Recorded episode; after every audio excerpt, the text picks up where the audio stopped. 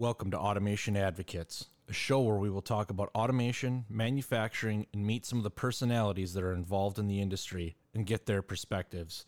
We hope you enjoy listening as much as we enjoy creating. Thanks, and here's the show.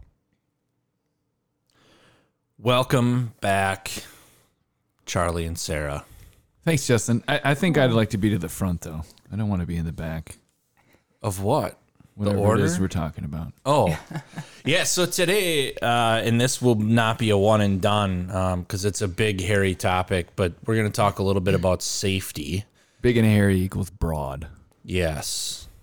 large, And also deep. multifaceted. Yeah. Um, and, and I'll start off by saying I'm probably going to tell some near miss stories from my own I think experience. it's a full miss. Well, yes. It's a near I, hit. I do have 10 fingers That's and the 10 Carlin toes. analysis on that. and I am alive. So so far a win. Um, but in all of those cases, uh, not the fault of the people I was working for, solely the fault of me for doing something I probably shouldn't have. So we'll get that out of the way up front. Stupid is always innovating. I mean, I've had a whole career of those things. So anyway, um, safety. Here we go. Sarah, why don't you lead it off since you're the most qualified? The most qualified. Yeah. Um, Sarah's a TUV certified. yeah. Machinery technician level. There you I know. go. We're very excited I about didn't that. want you to have to read your own CV all by yourself. No, thank you. Thank you. Safety is a very big topic, uh, and you can look at it in a variety of ways. And I think for our topics in these episodes, it'll be more around machinery safety versus process safety. There's different levels, types, certifications within the word safety and automation, right? I think that's the best ballpark to play in for what we, machinery we safety. play games on. For today, we've got Yeah. some really good friends that know the process side of things. Correct, correct. Um, but for but today, we're gonna avoid that today because I just like to say process is just like motion control, but a hundred thousand times slower. Um, but there's a lot of magic to it that I don't understand, so we Mm-hmm. we won't pretend. No, not not today. No, and I think we were our previous topics were cost of automation, right? Was our very first one, which is kind of how we got to safety today. And what is that um, perception of cost when you include safety on your machine, right? I think that's where you're kind of starting to go with this, Charlie. pardon me. Is is safety too much, right? And are companies not including it to level they could or should be as a perceived way of cost savings when it could actually be the opposite. I think Justin, your comment was what really is the cost of automation.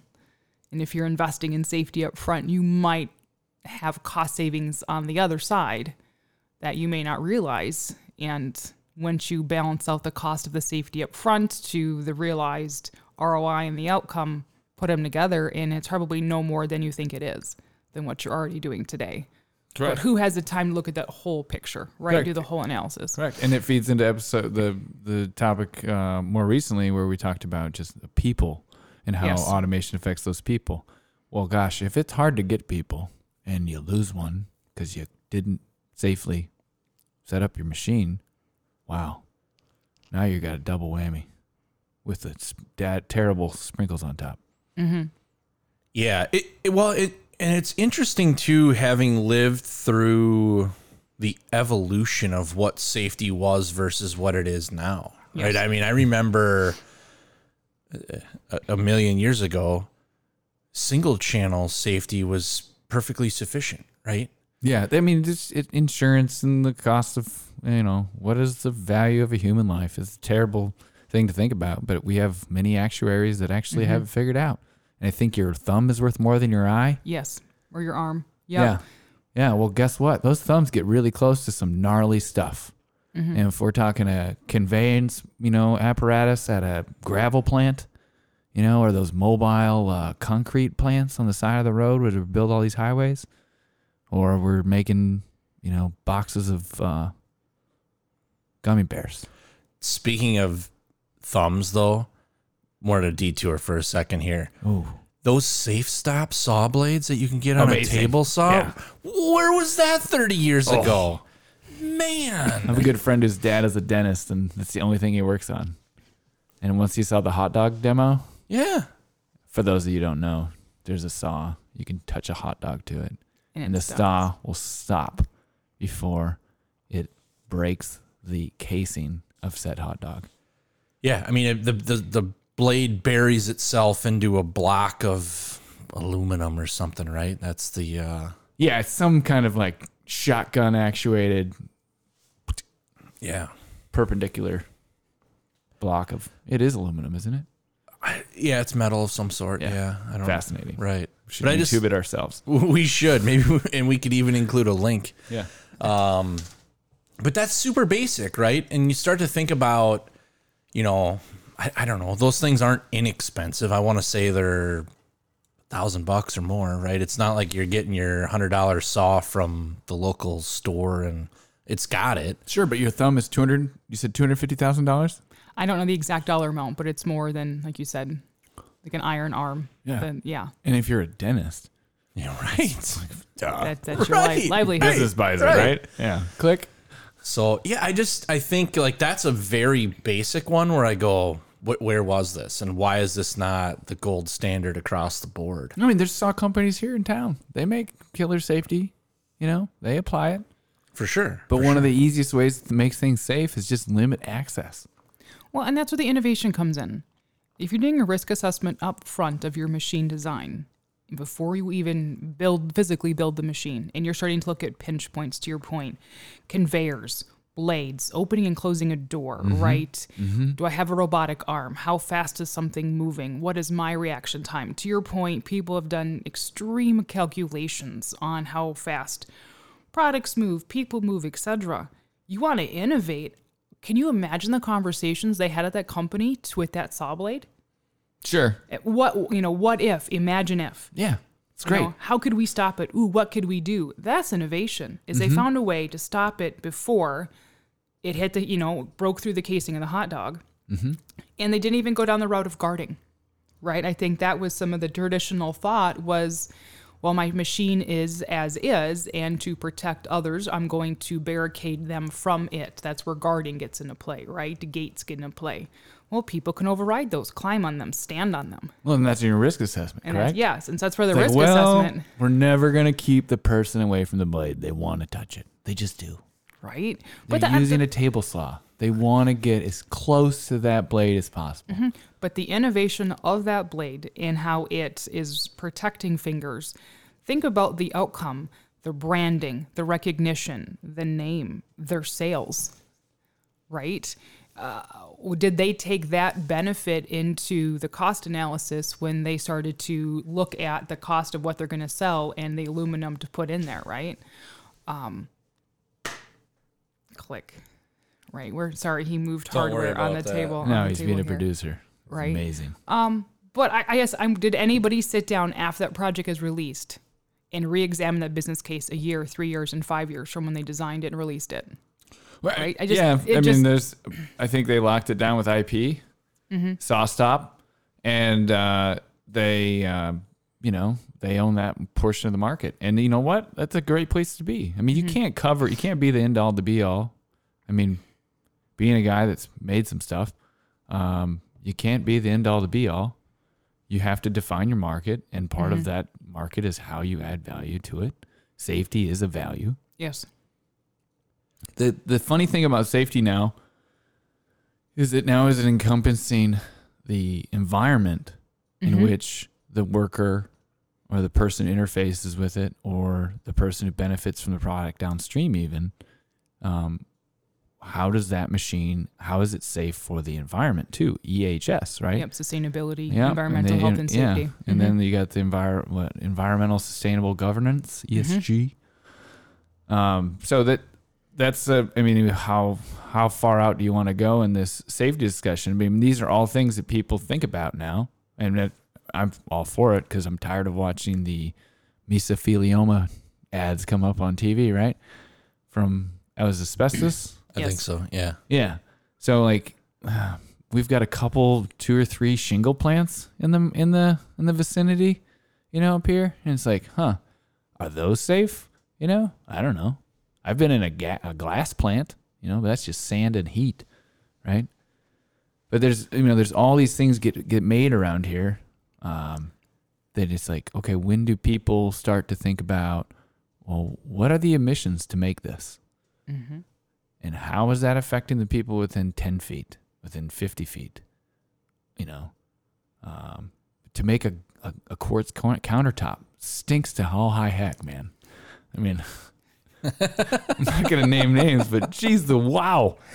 It's Paper intense. mills too, right? Paper I mean, mills. They, I, uh, they they smell foul. Yeah. And you're like, you're like, oh, but you know, hog plants are terrible. I'm like, hey man, the cost of bacon's still pretty decent, you know? And uh I just it, I wonder when does that become part of the TV thing? When do emissions, you know, micro emissions and macro emissions? Start to become part of it. Yeah. Do you think that's going to happen? I think there'll be layers of it. You look at, like you said, machine safety. We talked about machine safety versus process safety, protecting a human interacting with the machine versus process safety. And correct me if I'm wrong, is more on protecting like a city, Yeah. right? Yep. You know, radius and, and, Correct. and impact. Well, then when I get into my design, I think then there's like another layer. To your point, now it's outside the machine, it's within now environmental. And there's different people that are responsible for that at the companies. It's always the same department. Sure. So, what is the company's safety strategy versus the company's environmental strategy? Right? Are they trying to be certified to be green? Are they putting in a green? Or what is roof? their customers' environmental? what are their customers? Yeah. So I think, and it, is that the same department? Is it two different departments? You have ergonomics now play into it Oh, 100%. right so yeah. it's in when i've worked with companies we've done risk assessments and you know and audits it's been multiple people involved because you might had well this one person's really good at machine safety because justin started to touch on it what are the requirements now for products right what products do i use duality diversity wiring there you know the, the electrical specifications required there you have someone from ergonomics stepping in now. And how am i standing next to the machine? Am i sitting next to the machine? They're even looking into standards like an HMIs, you know, your your human interface machine, you know, my visual graphics, what do those look like? And then you have uh, sustainability now coming in, and is it green? And can I? What was that article you posted, Justin, about using cardboard versus? Oh, for the uh, the beer tops. Yeah, the beer six tops. pack tops, Like- cardboard instead of plastic. right? Yeah, But right. now you're coming into that, and so I, that's you get to that team environment now of all the different people and what their goals and responsibilities are for that company. But that's I think where the innovation starts to happen. My responsibility is to get us to be more green, to get what is it, LEED, L E E D certifications. Let's go cardboard. Ooh, well, to do cardboard from plastic, that changed the machine design here. Well, now that machine design changed potential safety and interface. Is there a hemp fiber we can just build everything out of to kick this uh, epoxy crap out of uh, I'm sure it's coming. the supply chain Yeah, I, in the in the nylon piece? I wouldn't. Yeah. Why don't we Sure. just Mm-hmm. hemp fiber circuit breakers? Why that? eh, I don't know what that the up in the next- conductivity is there, but Getting it past the uh, org testing. Oh, let's do it. But I think we so we got really deep right there. We went That's great. through all Well sorts done. of stuff. But you know, as we were sitting here and, and Charlie and I are fumbling around trying to uh, get situated at the table, you know, right now we're staring at three microphones sitting on a table, each with their own cable coming out the bottom. Because of course that's the way you always do it. That's the way we've that's the way we've always done it.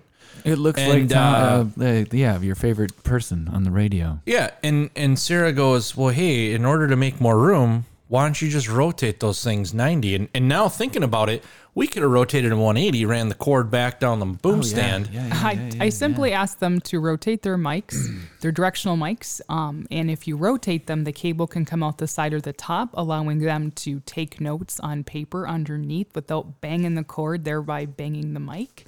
And it was groundbreaking early this morning, just messing with the directions of the cords, but that comes with the ergonomics interaction of the microphones today. Well, and sometimes just making a simple simple decision or a simple choice to to remedy the problem versus it, it, so yesterday Charlie said, "Hey, you know, sometimes you know safety gets to be cost prohibitive." And you know, the the gotcha here really is it doesn't have to be, right? Like we could figure out other simple choices mm-hmm. Uh, to get around things. And I think about um, just you know the basics, and, and this was true in, in the nuclear business, right? But how do you get farther away from something? How do you limit your exposure time? All those sorts of pieces, right? And that's it's kind of what we did here. Like, well, the the cable's no longer a trip hazard or a, a spill hazard if you just get the cable out of there, right? Yeah. And all of a sudden, poof, it changes everything. Yeah, I mean it's it's a vendor thing, a vector thing, right? You just change your vector. You know, go Swifty style, go upside down. I don't know. I'm a Swifty fan. No, it's frequency, severity, right? You just gotta own your identity. Just know who you are. Right, right. She's a great storyteller. Sign me up. Uh, I mean, at the end of the day, Sarah, I I don't see how it doesn't become more and more part of that. I mean, I Mhm. think I think ESG and and safety are intertwined. it's part of the machine design and i think that's part of our jobs in this industry is how do we help machine builders end users those. Safety is on its own standalone topic. You look at safety the cost of safety you start to do calculations and well if i add four more light curtains or if i add three more e-stops you start to have a cost associated to it instead why isn't safety part of the machine design when you just look at the machine itself and how people are interacting with it and what what it's producing and how it's going to be used by the end yeah, user if you're moving gnarly chemicals because you're in the you know chip making business. or it's a knife blade on a machine cutting dough going down the line it's Sure. just that i think is just part of the machine design itself versus being a standalone topic and knowing what the machine's environment is ultimately going to be. Right Right. and then then you're not oh well it's safety it, it just has its own standalone cost and you're like but does it really does it need to Correct, and it's also about knowing your market. You know, what does your market ultimately want? Do they have a ESG goal? Mm-hmm. Are they trying to achieve, you know, 35% reduction in emissions by 2034? right reduce Pick your favorite date. yep Well, and I feel like they're not going to have a choice. It's going to be forced at some point, right? Just like water emissions are, right? So today you can't just dump oil down your uh, storm drain gutter. or run your your cleaning material out of your paint booth right to the. But you can right to the discard a bag of almonds, which is just about as envi- environmentally terrible as doing that Why is that? Because it costs so much water to actually grow the bag of almonds. Well, almonds. true story. Like, It's uh, like what? Like that's do you the know where we extreme. grow all those almonds? Yeah, yeah, yeah. I do. I do. Do you know what's been in a drought condition for a long time? Poor North Car, North uh, California. yeah. Oh, I'd actually seen my first almond tree like five years ago, and I was like, "Holy cow, that's kind of neat." they automated how to pick those. Did they? Yeah, I've never seen that part. I believe it's almonds. They're shaking them. They got a Oh. uh, upside down U on some uh, wheels. Yeah, Goes down the grove, shakes the tree, big just net so. underneath it or something. Big net underneath it. net, you know, articulates out and in, so it can kind of uh, navigate. Cool. Yeah, it's beautiful. Yeah, brother-in-law uh, runs a pretty solid uh, rice fruit company out in uh, Pennsylvania. Runs a bunch of uh, orchards and packages apples. Okay. I mean, there's you know, but their conveyance is with water, so you don't really have to worry about ripping your finger off. Hmm. I'm sure there's belt conveyance too, but water That's pretty conveyance cool. is pretty sweet. You don't have to worry about bruising things. Safety of the product. Not to be confused with like boiling oil conveyance Yes. of like potato chips and corn curls and Yeah, what do they do there? How do they keep people safe from uh I mean, I worked at Burger King. It's well, terrifying. that's a different. Yeah, I mean, that's but it's the same oils for uh for sure. I mean, where sure. they make uh, Totino's pizza rolls. Shout out to General Mills, sure. right? I mean, and then you know, pro tip: have your own fryer at home and put the pizza roll into the fryer and reactivate them. What? Oh yeah, yeah. It's like time travel. I may have to uh, check. I'm coming over later, and we're gonna make some pizza rolls. Um, it's. I mean, I think there's a really big opportunity in pizza rolls. I think you could customize pizza rolls. I think that's probably one of the easiest things to do. I think you should be able to order, you know, with batch process control of where it's at now. Mhm. Why can't you safely say, "Hey, man, hey, GM, General Mills, I want a hundred. I'll wait two weeks. I don't care, but I want a hundred goat cheese with uh, sun dried tomato, pizza rolls. Here's my address. Yeah, I'll pay the shipping. Boom. Oh, but if I buy 200, you're going to pay the shipping? Great. Better yet, we should get your uh, buddies at Travail to start making gourmet Yeah, pizza yeah, rolls. yeah, yeah, yeah. Uh, There you go. I mean, that's Right. a marriage that can only happen here in Minneapolis. I love how our brains work. We, got we, there. We, we jumped immediately from deep frying potato chips to customizing pizza rolls. Well, I mean, it's automation. I don't know why you can't like. Oh, think about it. There's no material. The the machine cost is minimal, right? You already you already have four hoppers of what are the ingredients of pizza rolls? P- pepperoni, cheese, Sauce. sausage, and sauce. Yeah. Is it four? There's Yeah. got to be more on that menu. Well, I think you can get There's like an onion in supreme ones. Yeah, Yeah. onion and pepper probably. I don't know. Yeah. No. But I'm saying, just knock that up to about Totally. 65 ingredients. Well, wouldn't it be a lot like these pizza just robots you're a seeing hole. coming out, right? Oh, like yeah. You could, you've got it. It'll just be slower, right? So, so therein lies But the General challenge. Mills General Mills. Yeah, but it would be slower to do small batches versus large batches. The changeover time in batch sizing is the challenge mm. today. But change your machine design to accommodate just going, you know, a carousel, a Gatling gun Right. of ingredients. I mean, there's there's an application of of automation that we could take from weaponry and go use it into peacetime. We do it with hot dogs. Have you ever seen a hot dog machine? It's a machine gun. It's it's awesome. Really? It's awesome. Yeah. Yeah. So I think this is a good time for a break as we uh, gather our wits about us to get All back on the safety topic. Hang on, we'll be right back. And this episode is brought to you by, well, me. In the event you'd like to join the show as a guest or a sponsor, feel free to email us at automationadvocates at gmail.com. Thanks for listening, and now let's get back to it. All right, so we should probably get back to safety. Well, you were going to tell me how safely you make uh, French fries because they're fried. Oh, well, I mean, you just you you stay away from them, right? I mean, that's the So big one. distance. Distance is largely it, right? And the other one, PPE, right? So I think about French fries, welded parts, right? Correct. You should be wearing some sort of mitten Correct. or glove, maybe a smock. Correct. Thanks for that, Lou. Uh, which is which is part of your risk assessment. What is part of the machine design? Um, there's layers of it down to the personal protection. What training do the workers have to go through? What signage do you need? Personal protective equipment, Yeah. So distances, markings on the floor. You know, yeah. So the that's the thing, right?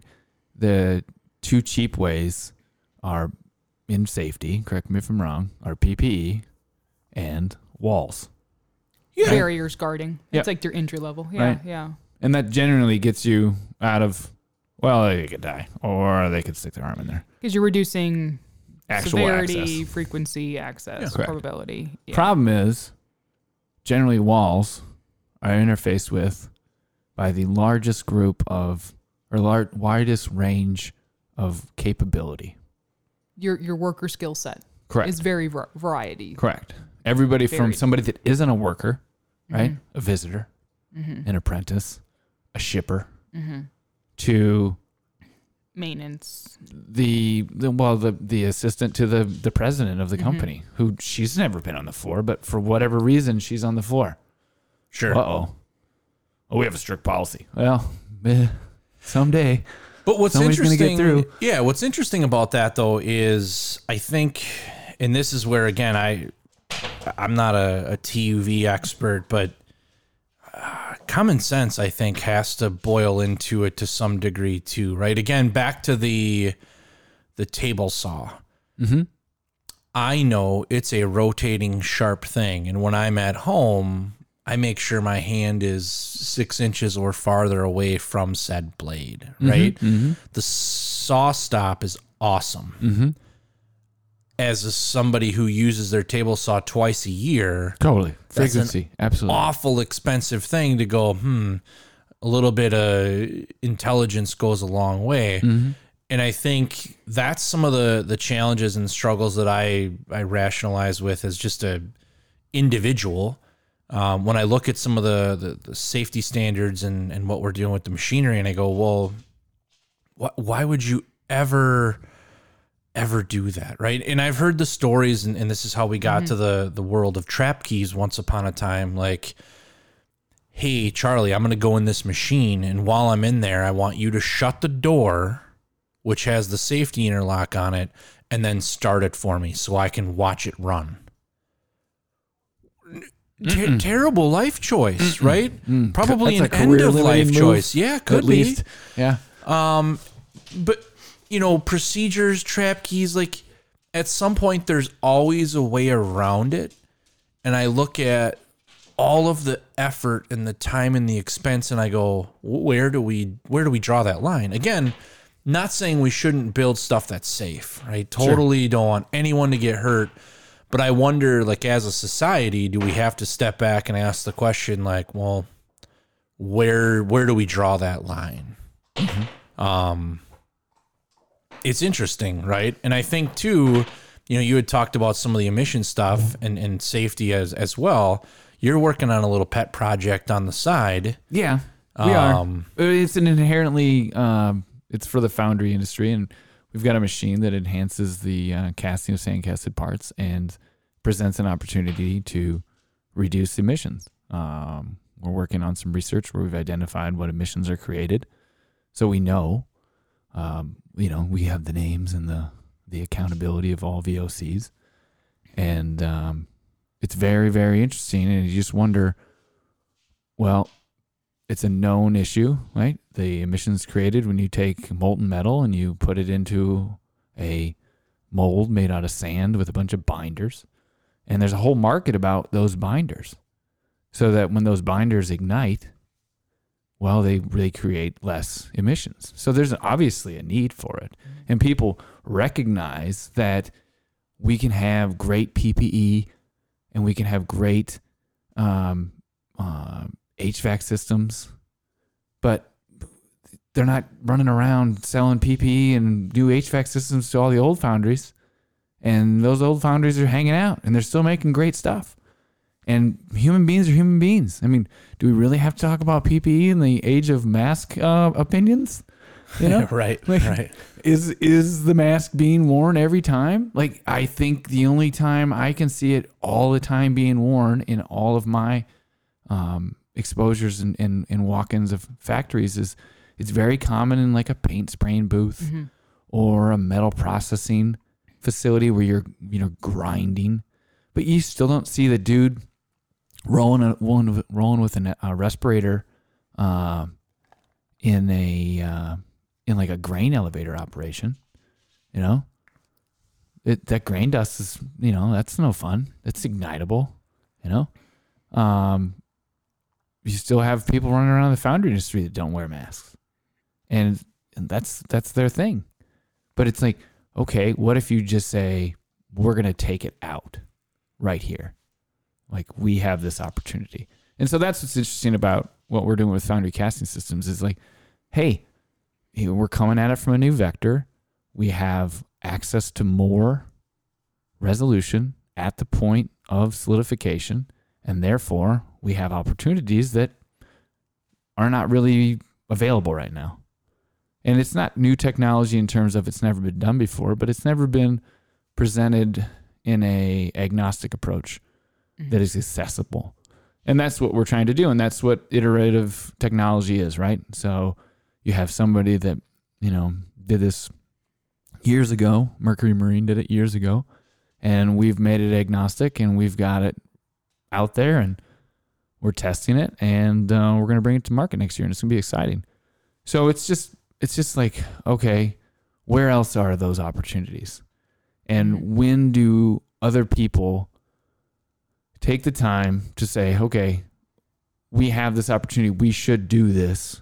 And is it expensive? Sure, it is. Is it hard to do? Yeah, because guess what? Uh, filtration systems, you know, they've they've got a lot of technology to be developed yet too. And uh, how do you really know for sure that you're doing it?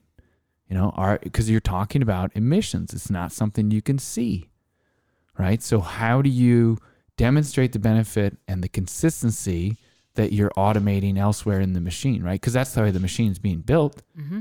is to automate a process to provide consistent results and improve when the core thing is happening. In our case at Foundry Casting Systems, it's solidification.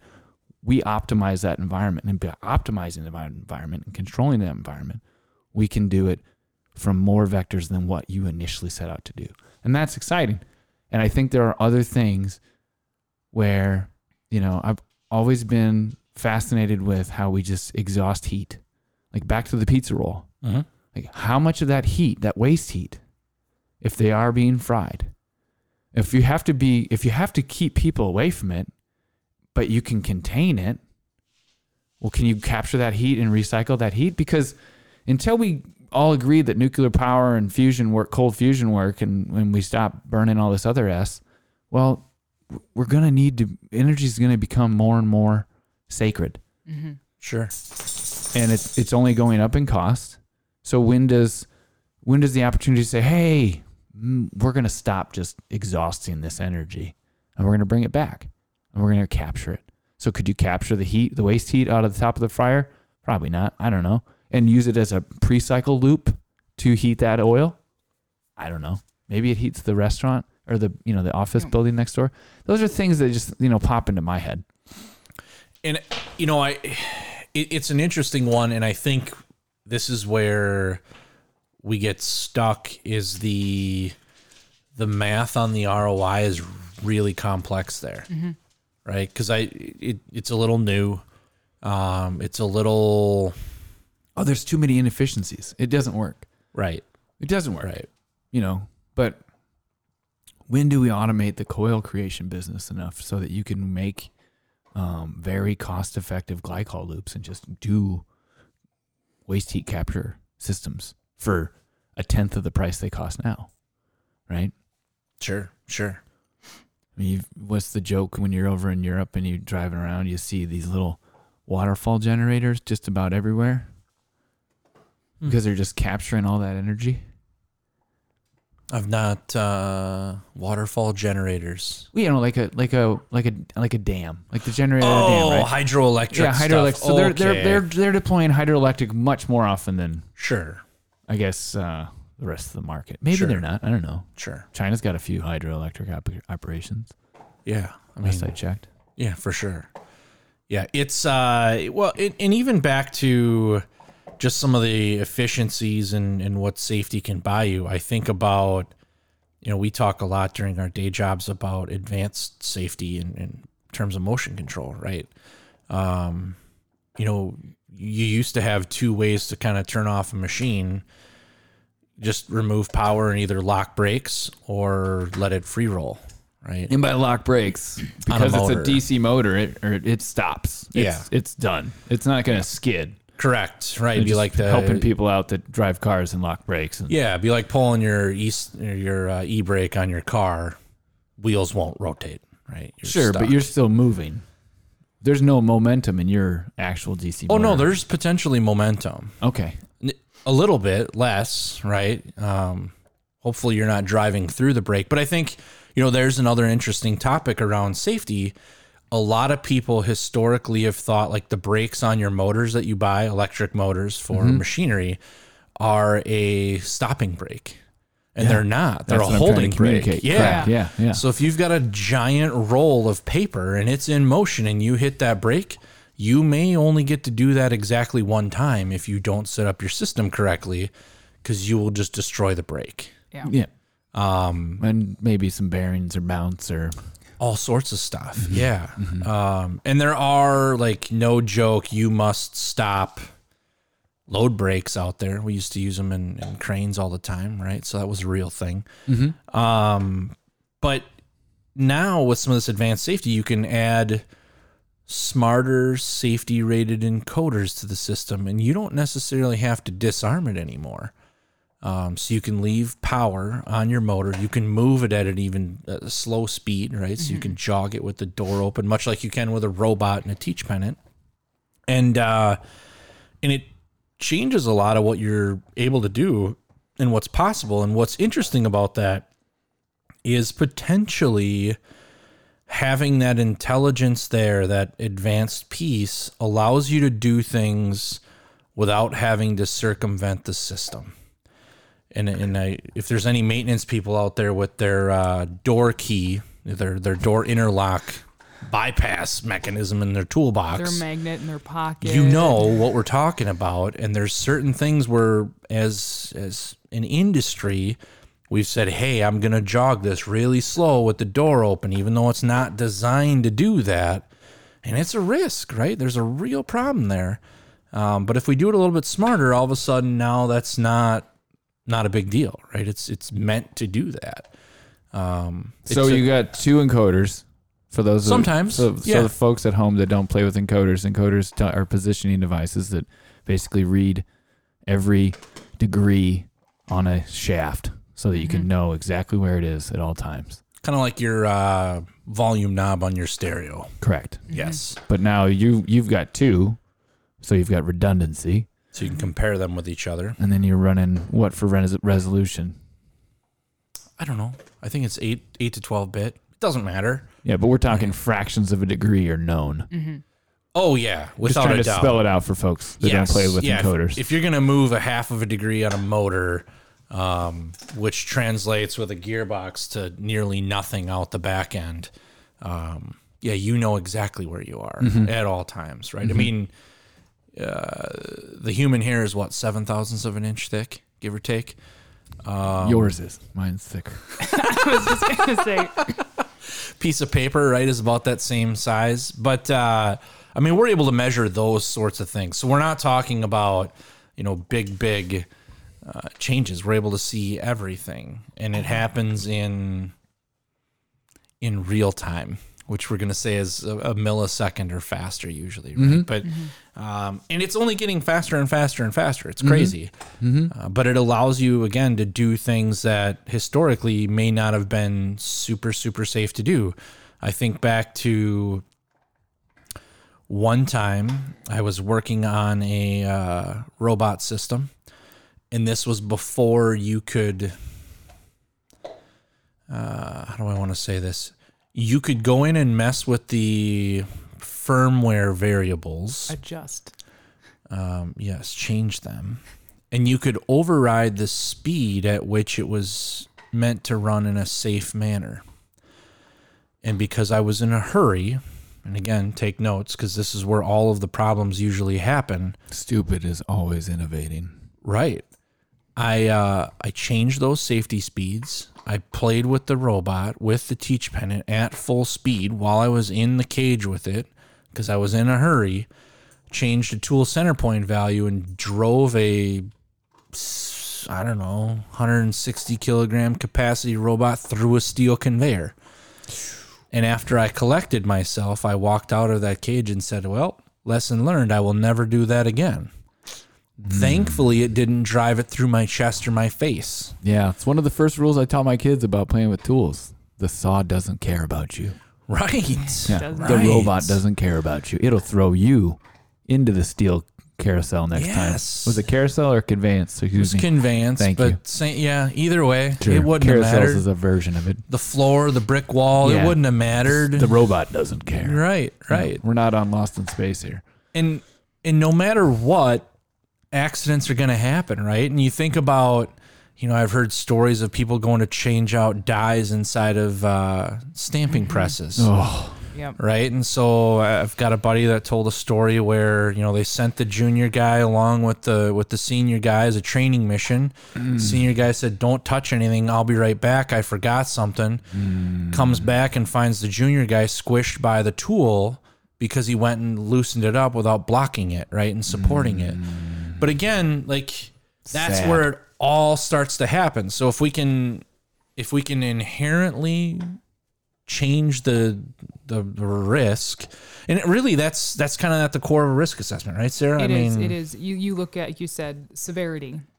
If I get to this moving piece, what happens? I'm losing a thumb, an arm, an eye, body. Um, probability. Can I stand, climb, slide over the mm-hmm, guard? Mm-hmm. Um, and then frequency. Am I doing this one? Am I changing out that die once a month, once a year, once a day? Mm-hmm. And, and that's your math equation. So when you start talking about slow speed, well, now my severity goes down because instead of having my thumb ripped off, I might be pinched, which is recoverable. But you you get into those calculations, and I've seen a lot of machine designs in my years, and there are some machines that it's very very difficult, like those dies, to, to try and do inherent safety, right? Just on how they're designed, but are there ways they could have done different signage or guarding and i and i've been in those conversations and assessments and audits where you're trying to ask you know, Radar sensors, yeah how, how you know um, two dimensional laser. You've entered the Sensors. zone right um, We're getting close to 3D ones now. i know we're Yeah, getting closer. well, In you the could next- do 3D a while ago if you just had the money and said, "Oh, I'll, I'll, I'll take three. right? And Yeah, then but you we're just getting pitch 'em, close. Yeah. X, Y, and Yeah. Z. Yeah, stay Yeah. stay tuned. There's some industry changing stuff out there. I'm there. sure that's if I would have coming. got to SPS last month, it would have happened. I would have seen it. you would have seen some stuff Yeah, there's some What? out there. Yeah. but that, that's part of the conversation and that's where the innovation comes in which is a previous episode of well what if what if we slowed it down what if we had it so the die is only replaced once a year not once a month you know sure. what if- Metallurgy. yeah. right what mm-hmm. what else could i how else do i change one of those you know parts of the equation to reduce that risk and that's and that's the risk assessment what is the risk and how do i reduce it what can i do mm-hmm. um, So you go with what's the worst thing that can happen Mm-hmm. and back it out from there. and back it out from there and you and and it's and you have to think of all scenarios what if someone were to leave the a- guard off Just a great time. yeah what if someone were to stand on it you know i i've seen people climb over them slide under them Oh yeah. use them as a stepping stool Yeah, maintenance dudes are pretty much. I mean, they're they're innovative and they should be part of the team yes, they are. and they Because- should be. You're right. Right? You know, and you can use the word are they being lazy or are they being really efficient? Because they have a task to do all Mm-hmm. of this work, Mhm. And they got four people calling them. Right? and, they, you know what they their kid was sick this morning and their wife's tires were flat and they got to work 10 minutes later than they would have liked not late but you know what and so are and, he's and, in a hurry man yeah, and they should be part of your assessment team. You know, how would you use this? How would you change it out? Um, uh, how would you approach it? Right? Because they the way they think and see of things is not the same way as a designer, definitely not right? definitely not I've met some engineers that have never been to a factory. frightening But moving on. Um, everybody should wear each other's shoes for at least a burrito i mean just sit down with somebody and ask them how do you use this Mm-hmm. what do you want to make Mm-hmm. I think that also boils back to, and you mentioned it before, the the operator interface. So I think as as a follow on at some point, um, we'll get a operator interface expert. yeah mine are better than yours Um, it, yeah, I don't make it. I mean, I'm just the guy at the table here, but uh, you know, it's uh, how and why you do what you do with some of those uh, devices and interfaces is really important, and I think that's a that's an ever changing and evolving thing right now, and. I don't know. I'm, I'm going to make a prediction and say in 10 years that doesn't even exist, right? You're going to have a heads up. Huh? the hmi goes bye-bye Yeah. I oh think yeah So. totally I think Yeah. so. Yeah. I mean, we got Ray Ban hanging with Facebook. I know. I mean, that's a lot of money with with design capability. Wow. You can be able to watch a 10 second TikTok video on it all day long. Yeah, and and allegedly still drive a car. You know, because you know Me- Meta will lobby that one through and self drive it, and life will be great. It's gonna be just like uh, uh, Wall-E, right? So, so- the movie, the movie. I took me a minute there to figure that one out. Yeah. Yeah. Come Uh-huh. on. and really, 3D and, and complex safety systems are already that. That's a, a great Hey, example. I mean, your team with a at self-driving SPS car. 19 was rolling around with uh, space goggles on people so that they could see inside of the panel or see inside the machine. You know, so you you go and buy a 2020 whatever uh, vehicle Mm-hmm. of more than thirty thousand dollars, and you get a 360 camera, right? right. How do they do that, by the way? I believe it's four cameras. Okay. Uh, I have a customer that was um, is in the truck building business, and they had a system quoted to them. I believe it was pretty reasonable, inside of twenty five hundred dollars. I think is a safe directional quote, and it was a four camera system, and it put a, I believe a six inch widescreen on the dash of the truck in an aftermarket fashion, but still nice. And uh, driver then could see 360 on a box truck. Like I drove box truck in college, during the I believe the 2000 summer. It's just like a 30 shortage. to 35 footer I was carrying thing. 10 pallets of ice. And uh I mean, I would I would have I would have been a much better driver had I had a frontal lobe connected and a 360 uh, degree system. Sure. I, I never had a problem backing up. I was happy to put that thing wherever you wanted it, hit the dock. But you know, driving forward sometimes, I took off. I believe it was two thirds of the banner around the uh, Hill City, South Dakota Senco. I believe it was at the time.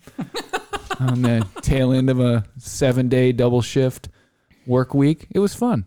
It was Sturgis, right?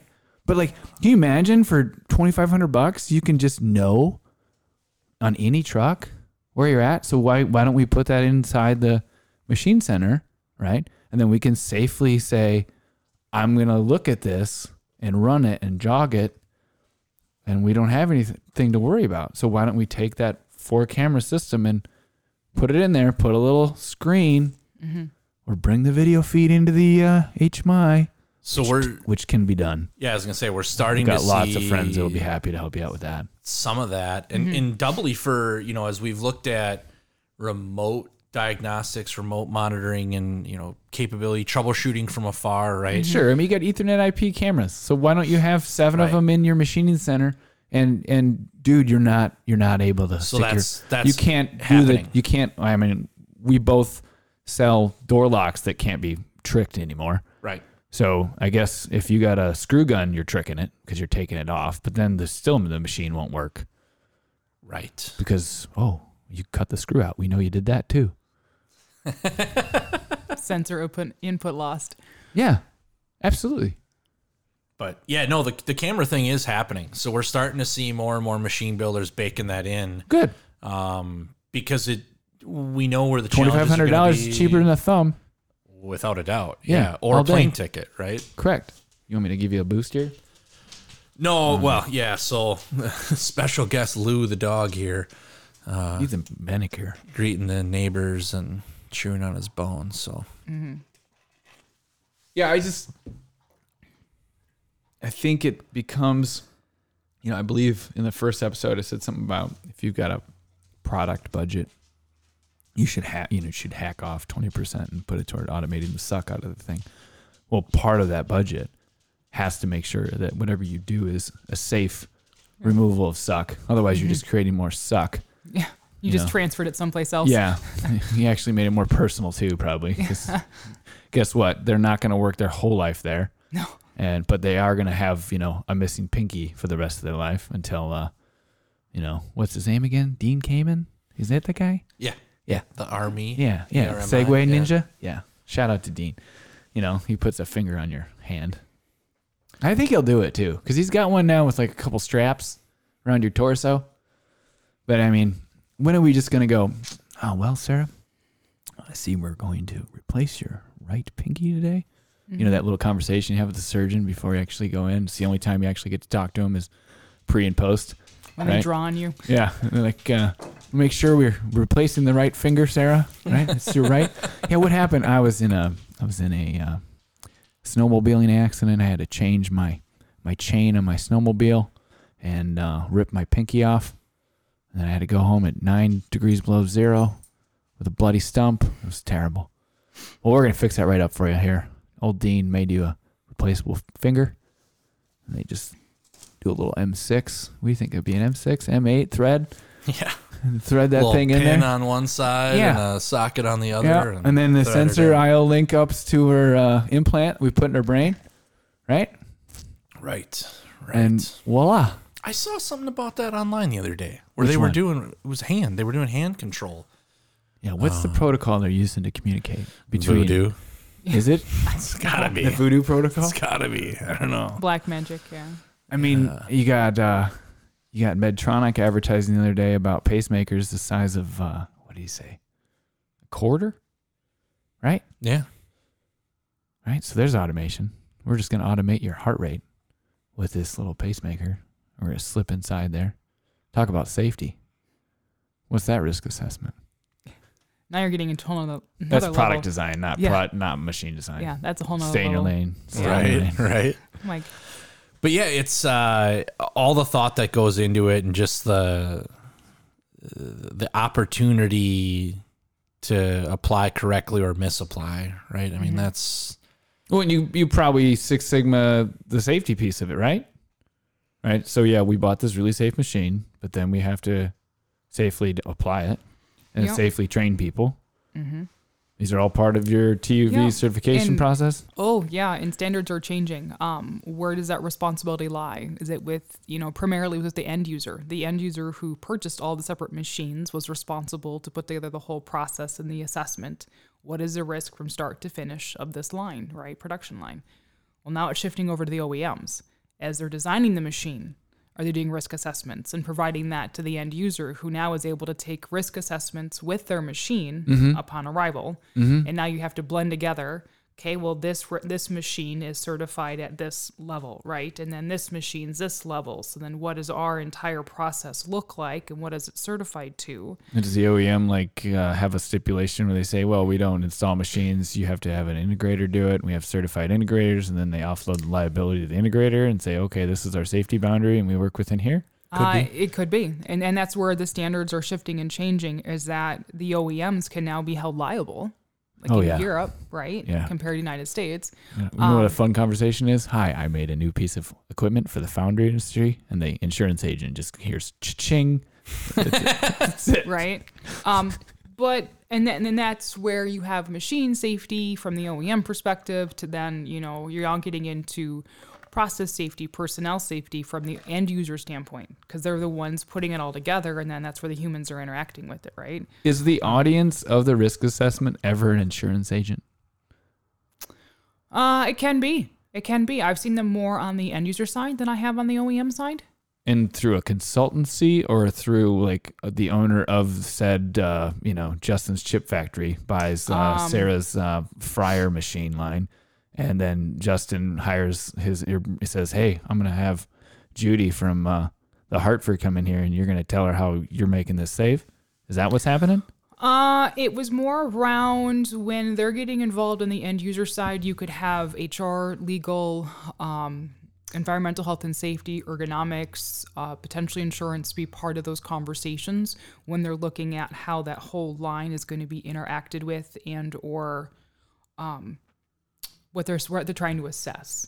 And that becomes a conversation. Is if I have machine A, machine B, and machine C, and I put them all together, um, what does that look like start to end? To your point, it's the end users maintenance team that are interacting with the machines, right? Now, the machine builder, when they design the machine, some bring in the end user for those upfront conversations. Mm-hmm. What could anybody do to this machine in your facility? And it's a mm-hmm. joint conversation part of the machine design. Mm-hmm. I've seen some OEMs where they've done that themselves and then said, I'm going to deliver this machine to you. Here is our risk assessment Oh, this is what we've done on this Read the manual. and now it's on you to implement within your facility so those first three seven pages of safety in six languages are it's part of like, relevant, aren't they? Yeah very much so. But when the insurance is coming in i've seen it more on just confirmation from the end user standpoint that they've done the checks and the balances they've done what is their training plan um, how are they onboarding workers like you said Who's got access to the machine interns people walking the floor. Um, that's part of their legal hr liability Sure.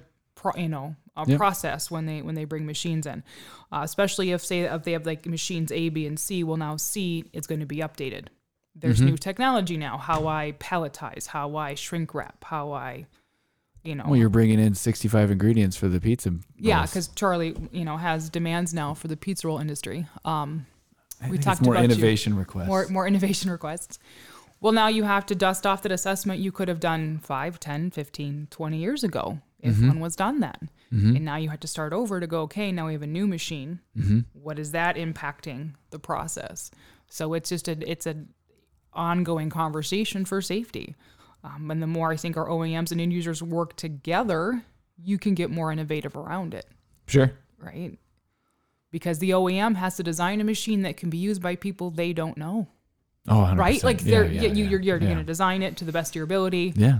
You You, don't even he- speak their language, but you're going to make your HMI say this is start in Korean.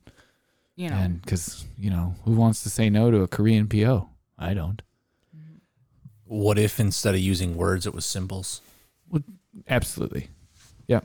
Decoder ring that. Yeah, but we can we've got we've got PLCs that'll do lookup tables, you know, at the speed of light. and, Sure. You know, uh, I, Sure. RFID identification chips that say, "Oh, Justin, you know, uh, speaks Korean, so give him Korean." And Sure. you know, John over there, he speaks. What's your favorite dialect? I don't know. Let's uh let's Italian. Sure. There you go. Yeah. Yeah. We Susan want pizza rolls. German. Let's Yeah, get it. pizza rolls. Yeah. Default setting. Anyway, Well, so roll roll this back to a conversation we had before around the workforce. What we've highlighted a lot in this safety conversation is training. And as turnover gets worse and worse, we're we're swapping people out. mm-hmm. I, I hate to say every six weeks, but we're going to get to a point where maybe that's a reality if it's not already. Well, you have to cross train people. If if they're not they're not maybe you're not losing people, you're having to run people in multiple points on the line, Sure. right? Yep. And so I mean that's where what six, eight, ten years ago you start you start seeing HMIs that include the ability to do video playback Mhm. at pretty high quality. Work instructions. So yeah, it's like, hey man, this is how the machine works. You know, this is Judy. She's operated the machine correctly. This is how you should do it. You know, and it's like, hey man, if you don't know how to do it, just say, you know, training video. Mhm. Bang. Right. But I, I wonder will we see the evolution change in in how we make more stuff inherently safe because of the lower bar we're setting for operators. That's what I'm getting at. I, I would agree. The intuitive of how I use the machine. Sure. I- And I, I you're guess just pulling from a brighter pool, a wider pool of people. That's Well, what you're gonna have is? to. Yeah, Yeah. because people don't want to make cabinets anymore. They they're an Instagram influencer and they're making 110 and they're cool. Maybe. Yeah. High, you know, high five. I, Right. I hope that treadmill keeps rolling.